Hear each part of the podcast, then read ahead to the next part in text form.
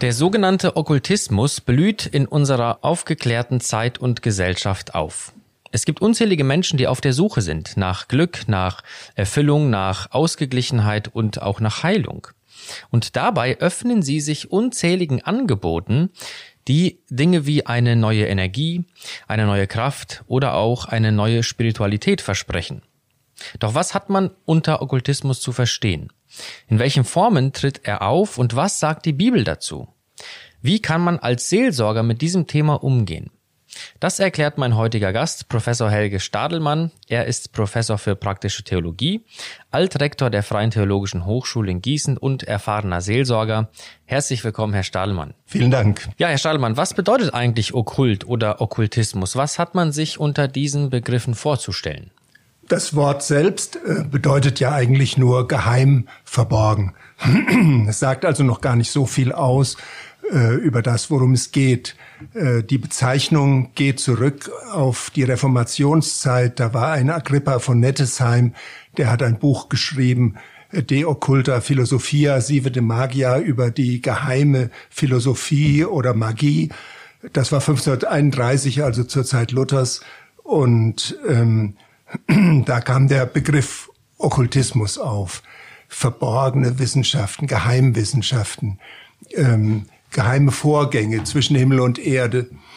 Ähm, und man muss dann immer dazu äh, sagen, was man damit meint. Ich selber verstehe Okkultismus, denn der Begriff kommt in der Bibel ja nicht vor, sozusagen als ein Gegenprogramm zu Glaube und biblischer Religion.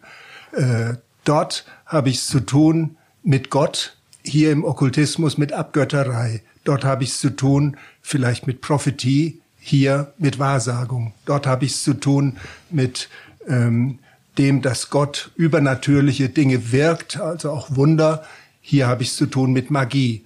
Also im Grunde baut sich im Okkultismus eine Gegenwelt auf zu dem, was biblischer Glaube und Religion ist. Und dazu gehören dann auch aktuell viele Dinge, auf die wir vielleicht noch zu sprechen kommen werden. Mhm. Das setzt ja in gewisser Weise voraus, dass der Mensch einen inneren Drang hat oder das Bedürfnis, Dinge zu erleben oder greifbar zu machen, die sein innerweltliches Verständnis übersteigen. Was glauben Sie, woher dieser Drang des Menschen, der ja offensichtlich bis heute da ist, kommt? Ich denke, der äh, Kirchenvater Augustin hat das mal gut formuliert, indem er in seinen Bekenntnissen gleich im ersten Abschnitt schreibt, dass unser Herz unruhig ist, bis es Ruhe findet, Gott in dir. Ähm, also diese Unruhe des Menschen, die dann ihr Ziel, ihre Rückbindung in Gott findet, äh, die ist uns mitgegeben als Geschöpfe, die in der Ebenbildlichkeit Gottes geschaffen sind. Äh, und entsprechend findet sich ja auch überall in jeder Kultur Religion. Aber dieses Rückbindungsbedürfnis kann sich dann eben beim Menschen, beim sündigen Menschen auch so auswirken, dass es im Grunde in die falsche Richtung geht, dass äh, man sich da nicht an Gott, sondern an die Götter hält, an die Götzen, an die Geister. Ähm, dass man nicht mit der Kraft Gottes im Leben rechnet, sondern vielleicht sogar fromm bemäntelt, äh, mit anderen geheimnisvollen Kräften, äh, die man für sich äh, nutzbar machen will. Und äh, insofern ist Okkultismus im Grunde so eine Art Gegenreligion, äh, die aber aus dem gleichen Bedürfnis an eine überweltliche Rückbindung des Menschen entsteht. Ähm, das sollte man als Seelsorger im Blick haben. Äh, und ich denke auch in Römer 1 thematisiert die Bibel das selber, dass da von der Schöpfung her etwas dem Menschen mitgegeben ist, dass er nach dem Göttlichen, dem Überweltlichen sucht, nur dass das dann bei vielen Leuten sein Ziel bei den Götzen findet. Sie haben ja kürzlich ein Buch rausgebracht zu dem Thema mit dem Titel Das Okkulte und Sie beschreiben in diesem Buch jetzt verschiedene Erscheinungsformen von solchen okkulten Dingen. Welche gibt es dort und wie äußern die sich in unserer heutigen Gesellschaft? Also wenn man in die Bibel reinschaut, dann sieht man da einfach zum einen dieses ganze Gebiet äh, des Götzendienstes, der Abgötterei, äh, die Gott auch streng verbietet. Er möchte keine anderen Götter neben sich haben Aber wenn man das Alte Testament liest, Israel, die Menschen, die heidnischen Völker ringsherum haben sich da mit anderen Göttern beschäftigt. Oder dann äh, gibt es auch ganz viel, was die Bibel über Wahrsagung sagt. Das taucht immer wieder auf. Äh, Götterbefragung, äh, Wahrsagung durch Träume, Wahrsagung, indem man die Leber beschaut, kommt auch im Alten Testament mal vor als etwas, was Gott ablehnt. Wahrsagung unter Deutung der Gestirne, also der Astrologie, Wahrsagung mittels eines Dämons. Wir denken an Apostelgeschichte 16, diese Sklavin, die dort als eine besessene Person äh, wahrsagen kann. Oder auch Wahrsagen durch Totenbeschwörung. Die Sache mit dem verstorbenen Samuel bei Saul, der gerne bei einer Totenbeschwörerin Auskunft über seine Prognosen erfahren möchte im Krieg. Also dieses ganze Gebiet Wahrsagung, das Gegenstück zu dem, dass Gott sagt, fragt mich um das Zukünftige, äh, das wird oft thematisiert und auch abgelehnt in der Bibel. Oder dann auch das ganze Gebiet der Magie kommt äh, in der Bibel immer wieder vor. Zauberer schon in Ägypten beim Pharao ähm, und äh, die deutlichen Aussagen, dass wir nicht unsere Zuflucht bei den Zauberern und Beschwörern suchen sollen. Äh, dann gibt es auch okkultes Erleben, äh, dass Menschen äh, von dunklen Mächten, dämonischen Mächten bedrängt werden oder auch besessen sein können wir können das vielleicht auch an anderer Stelle nochmal vertiefen. Also das sind so Dinge, okkultes Handeln und okkultes Erleben, ähm, die die Bibel nennt. Wenn man jetzt das Aktuelle, wonach Sie fragen, mit ins Blickfeld nimmt, dann ist ja nicht so, dass man jetzt sagen muss, es gibt nichts anderes als ausgerechnet die Dinge, die die Bibel ausdrücklich nennt. Das wäre, meine ich, ein falscher Biblizismus. Äh, es ist gar nicht die Absicht der Bibel, alles, was es irgendwann, irgendwo in irgendeiner Zeit oder Kultur geben könnte, äh, da aufzuzählen. Es sind die wesentlichen Gebiete, so dass wir wissen, wo tut sich diese dieses Gegenprogramm zu Gottes Programm auf. Guckt man in die aktuellen äh, Fragestellungen, dann merkt man da, mh, hm, da gibt's noch ganz andere Gebiete auch, die aber in die gleiche Gruppe des Okkulten gehören. Äh, es gibt auch heute Aberglaube und Magie und äh, Wahrsagung, Aberglaube, dass Leute Glückszeichen brauchen, Talismane, dass sie sich irgendein vierblättriges Kleeblatt irgendwo hinkleben oder äh, ein Hufeisen hinten ans Auto und das soll schützen oder äh, magische Dinge. Also gerade in der, im klassischen Okkultismus spielte Magie eine Rolle. Äh, Zauber, Schutzzauber, Schadzauber.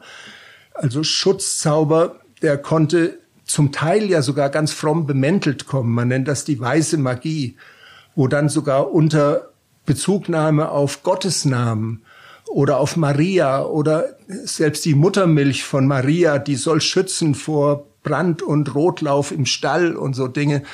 Äh, da gibt's Zaubersprüche, äh, äh, die, die also solches dokumentieren. Ähm, dann der ganze Bereich der Wahrsagung, Hor Horoskope heute ähm, spielen da eine Rolle. Selbst in Zeitschriften äh, Menschen glauben an Astrologie und dass die Sterne ihr Leben äh, bestimmen. Äh, aber dann gibt's auch ganze Gebiete, wo sich viele Formen von Okkultismus finden. Jetzt gibt es eine Erscheinungsform des Okkulten, die vielleicht dem einen oder anderen tatsächlich als Begriff schon mal begegnet ist, nämlich New Age und esoterische Praktiken. Was verbirgt sich hinter diesen Begriffen? Ähm, das war eine Strömung vor allem äh, vor der Jahrtausendwende, also so in den 80er, 90er Jahren, äh, weil man aufgrund von äh, okkulten Schriften, äh, zum Teil aus der südamerikanischen Indianerkultur, damit rechnete, dass es ein äh, Zeitalter des Wassermanns geben würde, das im neuen Jahrtausend anspricht. Und von daher natürlich auch angesichts all der Unsicherheit, die so eine Zeitenwende mit sich bringt, äh, haben dann Leute äh, sich mit vielfältigen okkulten Dingen da beschäftigt. Zum Teil war im Bereich dieses New Age äh, dann spielt eine Rolle, dass man irgendwelche Kräfte äh, des Kosmos anzapfen wollte, dass man äh, davon ausging, dass manche Menschen so ein Sensorium haben für feinstoffliche Wesen. Biblisch wird man jetzt sagen, das sind dann nicht nur Engel, sondern auch dämonische Kräfte und Mächte. Aber das spielte dann in der Esoterik eine große Rolle, dass man dann Anleihen auch bei östlichen Religionen machte ähm, und äh, oder an bestimmte Orte ging. Mir ist es vor einem Jahr dann so gegangen, dass ich in Chile in den Anden unterwegs war und da haben wir dann Anhalter mitgenommen, äh, die dort in den Anden unterwegs waren und äh, als man mit ihnen auf den Glauben zu sprechen kam, lehnten sie ab, den christlichen Glauben. Das wäre nicht das, was sie suchen. Aber hier in den Anden gäbe es spirituelle Orte und Kräfte, wo geistige, kosmische Kräfte besonders spürbar seien. Und es stellt sich heraus, das waren so New Age-Esoteriker. Ähm, überhaupt hat man in diesem Bereich Esoterik jetzt auch im neuen Jahrtausend immer noch das, das im Bereich Gesundheit das eine ganz große Rolle spielt. Menschen legen großen Wert auf Dinge, die ihnen gesundheitlich voranhelfen. Und da gibt's dann eben Geistheiler, die durch Hand auflegen, sozusagen als ein Gegenstück zu dem Fürbittegebet der Ältesten für, äh, für die Gemeinde, wo dann Gott angerufen wird, dann wirklich mit kosmischen Kräften äh, äh, durch Handauflegung und Energiezufuhr äh, Menschen geholfen werden sollte oder wo man denkt, indem ich die Hand auf die Stelle lege, wo es weh tut, kann ich, wenn ich tief einatme und ausatme, die äh, sozusagen die Krankheitskräfte aus dem Körper heraus einatmen und atme sie dann aus und so wird eine Person dann heil. Also gerade im Gesundheitsbereich gibt es da ganz viel und zum Teil wie Reiki, da will man Kräfte von Engeln mit einbeziehen, äh, um äh, Gesundheitsenergie auch in Menschen hineinzubringen. Hm. Wenn sich jetzt jemand solchen Praktiken öffnet und tatsächlich irgendwelche Erlebnisse erlebt, wie würden Sie das einschätzen? Es gibt ja Stimmen, die sagen und erklären das alles innerweltlich und psychologisieren das und sagen, das hat äh, psychische Gründe innerhalb des Betroffenen. Dann gibt es aber das andere Extrem, dass man hinter jeder Erscheinung, die man meint wahrzunehmen, direkt was äh, hineininterpretiert. Wie würden Sie diese Spannung beantworten oder diese Ursache definieren? Also in meinem Verständnis von Seelsorge äh, versuche ich da immer relativ breit aufgestellt zu sein. Äh, es gibt diesen zentralen Bereich, äh, wo es um Bibel, um Heil, um Evangelium äh, und Gottes Erlösungsmacht geht. Es gibt aber auch diesen ganzen geschöpflichen Bereich, den wir auch ernst nehmen und ins Blick nehmen sollen, weil wir an Gott den Schöpfer glauben. Und insofern würde ich immer, wenn es um auch solche Fragen wie Okkultismus geht, das Spektrum relativ breit sehen. Ich würde immer fragen, äh, sind gewisse Dinge, die geschehen, natürlich erklärbar? Und da mag es ja auch manche Dinge geben. Also ich, ich nenne mal eines, jedes Kind hat sich schon gefragt, warum ein Magnet Metall anzieht. Man sieht ja nicht, dass der Magnet greift nicht mit Händen nach dem Metall, äh, sondern wenn man das über Metallspäne hält oder in die Nähe eines Metalls bringt, plötzlich beginnt sich da was zu bewegen. Äh, vielleicht denkt das Kind an geheimnisvolle Kräfte. Äh, aber wir wissen, das ist dem natürlichen Bereich zuzuordnen. Das sind, äh, das ist Magnetismus, äh, der rein mit physikalischen Vorgängen zu tun hat. Und sowas muss man dann ernst nehmen. Es gibt aber auch einen Heilmagnetismus, der dann mehr im Grunde mit diesen, äh, diesen Energien rechnet, dass kosmische Energien äh, von bestimmten äh, sensiblen, mit Antennen ausgestatteten Menschen aus dem Kosmos sozusagen kanalisiert werden durch die Hände in den, in den Körper des Kranken hinein. Und wenn ich da über Stellen streiche, dann wirkt sich der Heilmagnetismus aus. Da habe ich es dann nicht mehr mit physikalischen Vorgängen zu tun. Ähm, sondern wirklich mit einer Weltanschauung, die jenseitige Kräfte anzapfen will. Und es wird immer wieder auch Bereiche geben, wo man das diskutieren muss. Ähm, also auch wenn ich äh, dieses Buch über Okkultismus geschrieben habe und schon vor Jahrzehnten zu diesem Thema publiziert habe, ist mir trotzdem bewusst, es gibt manche Dinge, da weiß ich jetzt auch nicht genau, ähm, wie soll ich das einschätzen. Ich sehe da auch in der Bibel selbst einen Anlass dazu, an dieser Stelle manchmal vorsichtig zu urteilen. Nehmen wir mal einen biblischen Bereich, äh, wo Paulus im Neuen Testament über Götzenopferfleisch spricht.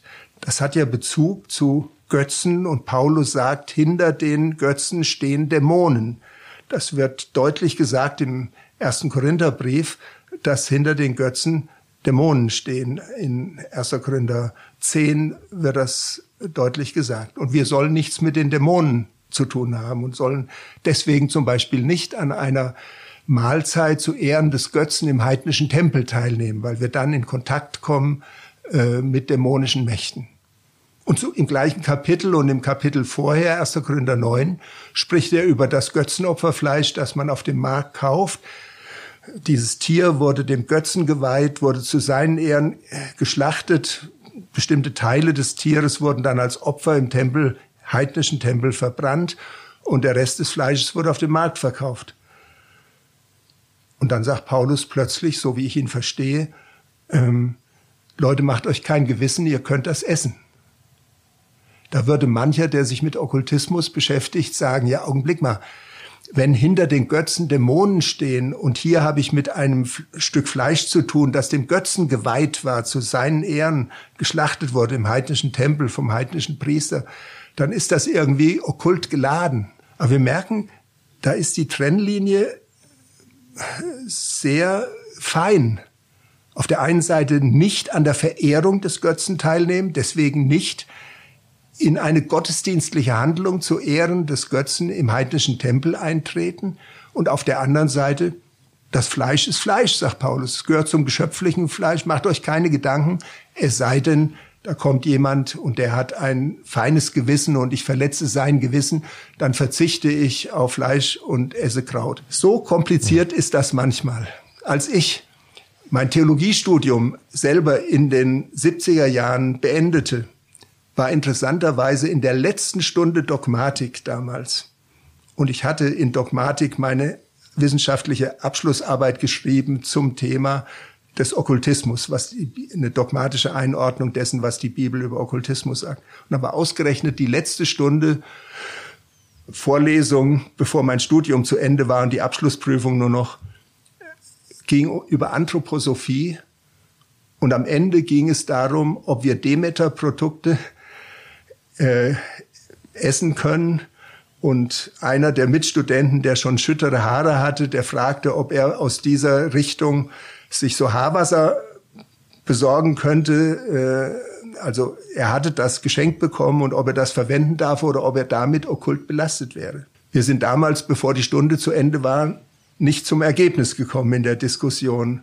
Und heute wieder würde ich auch noch sagen, ich hatte neulich eine Flasche Wein geschenkt bekommen, zum Geburtstag auch noch von irgendwem, einem Nachbarn.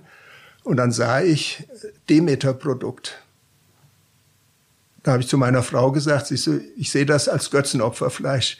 Ich glaube nicht an diese anthroposophischen Demeter-Ideologien, dass da jetzt kosmische Kräfte bei bestimmten Gestirnkonstellationen in diese Naturprodukte reingeholt werden. Wir trinken das jetzt einfach als Traubenprodukt und gut. Also so gibt es gerade im Gesundheitsbereich manchmal so Dinge, wo man auch nicht sicher sein kann. Und deswegen würde ich immer sagen, es ist wichtig, seelsorgerlich wichtig, sich gut auszukennen, was sagt die Bibel konkret und von dort her dann manchmal vorsichtig tasten. Und wie gehe ich mit irgendetwas um, was es heute auch gibt, was mir begegnet? Ist das jetzt genau das, was die Bibel sagt? Ist es ganz ähnlich? Oder lasse ich auch bei von manchen Dingen die Finger, weil ich nicht sicher bin? Aber ich kann auch nicht jetzt rumlaufen und sagen, das ist jetzt okkult. Hm, das heißt, um das zusammenzufassen, man sollte schon mit einer ernsthaften Realität des Okkulten rechnen, auf der dämonischen Ebene zum Beispiel, ohne zugleich jede Kleinigkeit dahingehend hinein zu interpretieren. Genau. Und ja. immer klar von der Bibel als Maßstab ausgehen und dann um die Begrenztheit wissen, äh, die wir haben. Äh, ich mag das nicht und habe selbst das Buch über Okkultes auch deswegen geschrieben, weil es manche Aufklärungsbücher gab. Da hatte man den Eindruck, der Autor weil er einige seelsorgerliche Erfahrungen hat, läuft jetzt rum und deutet auf die verschiedensten Dinge, das ist okkult, das ist okkult, das ist nicht okkult. Und am Ende kann es dann passieren, dass bei manchen Leuten fast alles okkult ist. Hm. Sie haben das eben schon angedeutet, aber ich möchte es gerne nochmal explizit fragen und dem weiter auf den Grund gehen. Ähm, wie bewertet die Bibel Okkultismus? Also Sie haben schon am Anfang eben einen Überblick gegeben, welche Erscheinungsformen von okkulten Dingen die Bibel kennt, aber wie werden die dort konkret bewertet? Also wenn man das lehrmäßig einordnet, dann muss man da zunächst mal äh, schauen, was sagt die Bibel über den Menschen? Und die, Mensch, die Bibel sieht den Menschen als begrenzt. Äh, sie hat jetzt nicht das Menschenbild, dass der Mensch von mir aus, von sich aus geschöpflich wissen kann, was weit entfernt äh, an einem anderen Ort irgendwo in einem anderen Teil der Welt gerade passiert. Der Mensch ist raumzeitlich begrenzt. Und von daher sind dann so Fähigkeiten, wo Menschen über Riesenentfernungen hinweg telepathisch etwas wahrnehmen, etwas, wo ich sagen muss, vom biblischen Menschenbild aus, äh, entweder steht da etwas Göttliches dahinter, das würde sich dann Prophetie nennen, dass Gott Einsicht gibt über etwas, was weit entfernt ist, räumlich oder zeitlich weit entfernt ist, oder dass hier dämonische Kräfte sind, äh, denn der Mensch hat diese Begrenztheit. Genauso macht die Bibel deutlich, im Unterschied zu moderner Theologie, die das leugnet und natürlich dem säkularen Menschen, der das nicht in den Blick nimmt, es gibt eine dunkle Gegenwelt zur Welt Gottes.